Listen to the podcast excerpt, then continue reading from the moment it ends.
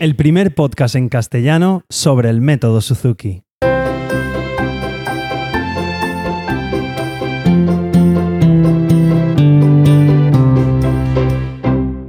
Hola a todos y bienvenidos. Soy Carmelo Sena, profesor de guitarra Suzuki, y a través de este podcast me gusta compartir mi experiencia en el día a día como profesor y todo lo que aprendo sobre esta fascinante metodología que es el método Suzuki.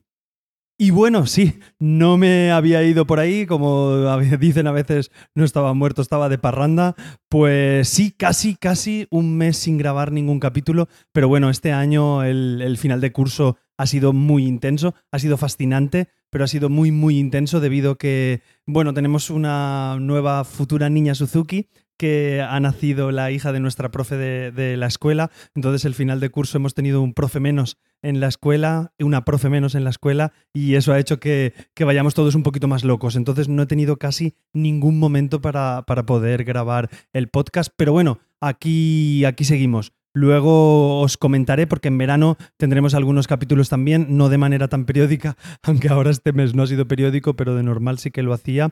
Pero vamos, que no me enrollo, que seguiremos teniendo cositas en verano, pero, pero no será de manera tan, tan asidua.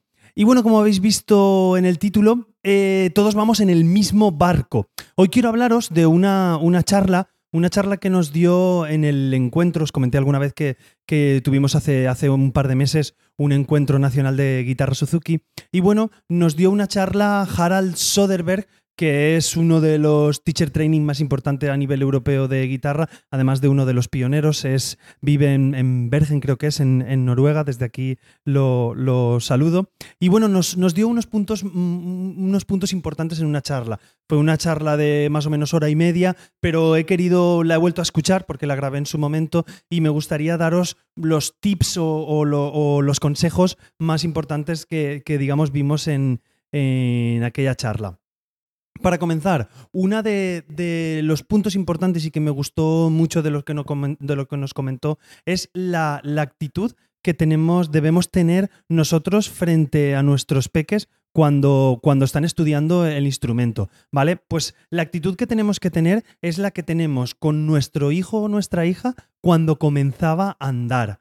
Eh, esta debe ser nuestra filosofía. La idea es que debemos ser siempre positivos. Bueno, aunque haya errores o aunque, aunque haciendo el símil, aunque se caiga. Nosotros cuando empezamos eh, cuando nuestro hijo comienza a andar o, comienza a dar sus primeros pasos, pues todo es alegría de, vamos, ánimo, que lo puedes conseguir, ven hacia el papá, ven aquí. Y se cae y se puede sentar y pasan varias cosas. Pero esa actitud de positivismo es el que debemos encontrar en, nuestros, en nuestros hijos cuando están empezando con el instrumento. Nada de, de porque no salga bien o ponerse serios o, o, encontrar, o enfadarnos en ese sentido. No tenemos que hacer ninguna de estas cosas. Em, esa es una de las partes más importantes de, la charla que, nos dio. También hay que tener en cuenta, yo esto lo hago para países de habla hispana, por así decirlo, pero bueno, la cultura es muy diferente dependiendo de los países. Yo sé que en ciertos países pues a lo mejor pueden tener más respeto por, por ya no por los niños, sino en sí por la música o, o, la formalidad de los niños puede ser mayor o menor, pues eso depende también un poco de en el país en el que estemos, debemos acoplar nuestra... nuestra nuestra cultura. Algunos tips, ¿vale? Algunos consejos que, nos pueden ayudar a los papás y a las mamás y, a los profes también para reciclarnos un poco de cara a, este verano que, nos viene. Eh, uno, uno, de los ejemplos es, eh, uno de los consejos, mejor dicho, es que debemos ensayar antes del desayuno. Y diréis, ostras, antes del desayuno, eh, qué difícil. Sí, bueno, es difícil durante el curso. Es posible que ahora, durante el verano, sí que, sí que podamos hacerlo. Entonces, si ensayamos antes del desayuno, si ensayamos nada más levantarnos, esos 10 minutitos, 5 minutitos, ya digo, tiene que ser algo corto. Pues, pues nuestra labor con el instrumento, pues ya la hemos hecho. Entonces, digamos que el día lo empezamos más contentos más contentos si cabe. La idea es estar felices todos los días, pero bueno, nuestro trabajo ya está hecho. Nuestro pequeño trocito de instrumento, nuestro pequeño momento musical ya, ya se ha hecho. Entonces, eh, es un consejo que, que nos puede ayudar para comenzar el día. Entonces, si los papás seguís yendo a trabajar, no sé cómo serán vuestros trabajos ni horarios, si fuera posible y los chiquillos se levantan pronto con vosotros, pues intentar hacer ese esfuerzo de levantaros 10 minutos antes y hacer ese ejercicio con ellos. Si conseguís esa rutina en verano, luego cuando volvamos en, el curso escolar, pues será mucho más fácil continuar con, con, esa rutina propiamente dicho. Eso es, bueno, es uno de los tips, me gusta llamarlo tips de esa manera, pero bueno, sabéis que son consejos. Eso es uno de los tips. Otro es que debemos ver siempre, y esto ya es una parte general del método Suzuki, debemos ser siempre el método como si fuera una pequeña escalera, ¿vale? Siempre debemos ir paso a paso. Siempre debemos ir eh, eh, peldaño a peldaño, siempre reduciéndolo todo a, la más mínima expresión. Entonces, si yo trabajo un, pequeño compás o incluso un compás puede ser demasiado, trabajo dos notas, trabajo un movimiento, pues debemos centrarnos en ese, en ese escalón, por así decirlo. Y una vez hemos trabajado varios días ese escalón, pasar al siguiente escalón. Sí que es verdad que los niños no dejan de ser niños y haciendo el siming con la escalera puede ser que los niños a veces peguen un salto y quieran subir dos escalones eh, está muy bien, ole, vale, pero vamos a volver a bajar y vamos a subir uno a uno y vamos a volver a bajar otra vez y vamos a saltar los dos de golpes.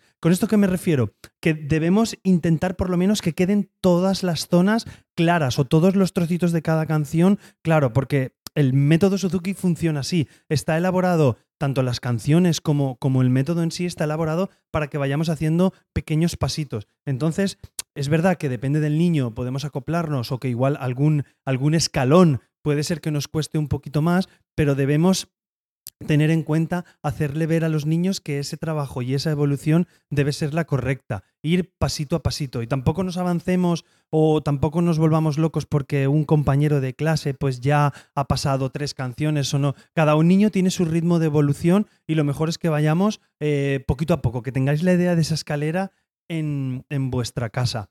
Y otro, uno de los últimos tips o consejos es que eh, lo más importante cuando tocan, ¿vale? Ya no es en sí el, tocar el instrumento, es la educación que estamos dando, la educación de la constancia, de lo que son capaces de, conseguir con un poquito de constancia todos los días. Y también es importante la concentración, el, focus, como, como, decía Harald, es la concentración que tienen en ese momento. En ese momento son capaces de concentrarse en el instrumento y concentrarse en una sola cosa. Pues ya estamos trabajando cosas que les van a ayudar en, en, su vida, que les van a ayudar para el futuro, que es la idea que, lo sé, muchas veces me repito, pero es la idea que deben tener, debemos tener los padres y los profesores Suzuki de con, los niños. Ellos van a tocar un instrumento y van a ser felices con un instrumento. Ya cuando sean mayores ya decidirán ellos si, si lo hacen profesión, si realmente quieren dedicarse a eso. Pero si no, pues van a ser personas grandes melómanos, grandes personas que les va, les va a gustar la música, les va a gustar disfrutar de ese instrumento y ya está, como aquella persona que habla, todos aprendemos a hablar y todos trabajamos con, con, el lenguaje porque nos comunicamos, pero luego en el futuro pues habrá grandes oradores, habrá grandes comunicadores, habrá grandes presentadores de televisión y todos han tenido un inicio que es aprender a hablar. Pues lo mismo con el instrumento. Pueden que sean felices, pueden que sean concertistas o puede ser simplemente que estén en la playa con sus amigos tocando el instrumento, el violín o en casa dando un recital de piano con, con los amigos que vienen en Navidad. ¿Vale? Es un poco la idea, que muchas veces tenemos la de, que es tocar el instrumento, hay que ser muy bueno tocando. Bueno, tampoco hace falta ser tan bueno, hay que disfrutar con el instrumento, tenemos que conseguir eso. Otro de los, los consejos que nos dio Harald y que os transmito a vosotros es que eh, eh, por eso el título de, este capítulo es que todos vamos en el mismo barco, ¿vale?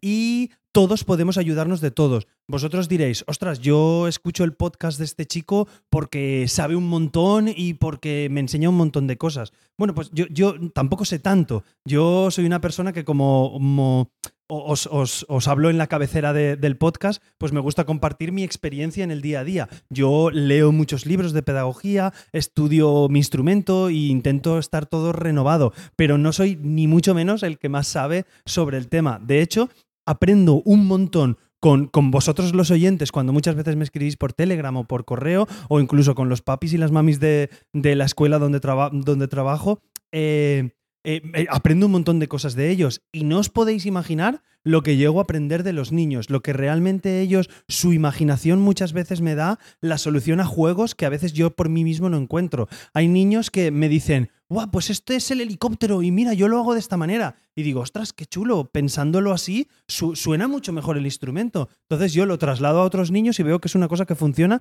y realmente yo soy un transmisor, porque me lo ha enseñado un niño con su imaginación. Sí que es verdad que a veces hago yo cosas, pero bueno, muchas de las veces yo aprendo. Entonces, lo que no quiero que lo que quiero que penséis es que todos tenemos errores y todos vamos a hacer errores. Vosotros, padres, madres, futuros profesores o profesores actuales de Suzuki, eh, todos tenemos errores. el resumen podía ser que la vida no es perfecta, ¿vale? Porque, porque la vida no es perfecta hasta que uno consigue tener el, el hijo perfecto. Por suerte, no es así, ¿vale? Porque todos cometemos errores. Entonces, lo bueno es que tenemos la oportunidad de seguir mejorando viendo esos errores. Claro, si tenemos un error y siempre caemos en el mismo error, pues es un problema pero hay que cometer errores y valorar, oye, pues esto no me ha salido bien, pues no lo voy a hacer más, o voy a hacer otra cosa, o voy a ayudar a mi profesor, o voy a ayudar a los padres de mi escuela porque a mí me sirve o no me sirve. Yo utilizo ahora juegos en casa con mi hijo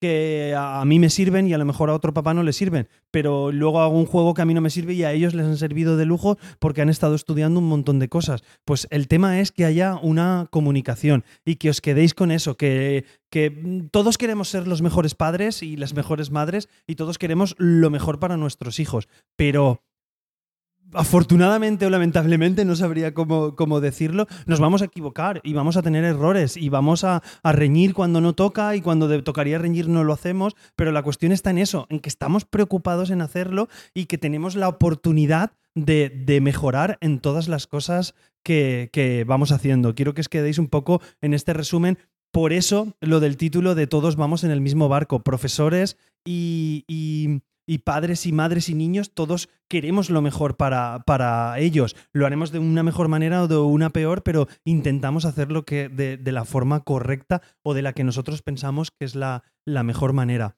Eh, en un futuro sabré que he conseguido tenerlo perfecto? Pues posiblemente no. O posiblemente, pues lo que nos, para no irme mucho del tema, lo que nos comentaba Harald, tenía cuatro hijos, que además nos daba también, y él nos decía lo mismo. Él es, pues imaginaros, es un teacher training que lleva un montón de años formando a profesores y formando a padres y niños y todo. Y aún así, él lo dice, que, que él ha tenido cuatro hijos con instrumentos diferentes y uno de sus hijos finalmente pues tiró por el fútbol. ¿Le ha servido la música? Pues seguramente sí, para poder estar centrado en una cosa, para poder poner el focus, como hablaba, de, en, el fútbol, en el trabajo, y el hecho de haber hecho un trabajo con el instrumento hace que luego cuando seas abogado, pues, pues eh, puedas tener esa continuidad de tu trabajo, ¿vale? Tenemos que ver la música como ese cómputo global de cosas que nos permite... Em, que nos permite conseguir y evolucionar como, como personas. Bueno, me gustaría que os, quedaros, que os quedarais con eso, que todos cometemos errores, pero lo hacemos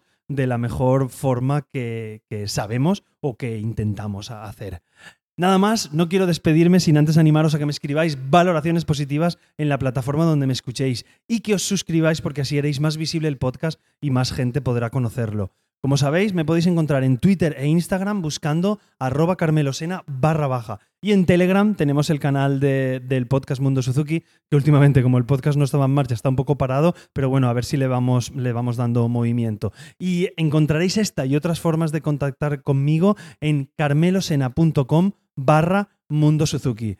Y lo dicho, en verano haremos algún capítulo suelto por ahí porque quiero renovar un poquito el podcast, quiero cambiar la introducción, quiero ver el año que viene cómo puedo tener la continuidad del mismo, si lo hago semanal, si lo hago quincenal, quiero cambiar algunas cosas, tengo algunas ideas. Y bueno, os invito a que entréis en carmelosena.com barra contacto y me escribáis pues vuestras posibles recomendaciones. Oye Carmelo, me encanta el podcast, pero de cuatro cosas chulas que dices, haces un programa de 15 minutos. O me gustaría que fueras más escueto. O oye, me encanta cómo lo haces porque es súper informal. Me gustaría que fueras más serio. Me gustaría que lo hicieras de esta manera. Todo, todo lo que se os ocurra, positivo, negativo, lo que queráis, será súper bien recibido. De veras, muchísimas gracias. Y os invito a entrar aquí, os lo dejo en las notas del programa, carmelosena.com barra contacto. Y así podéis contactar conmigo para lo que queráis. Nada más y nos escuchamos en un próximo capítulo. Hasta luego.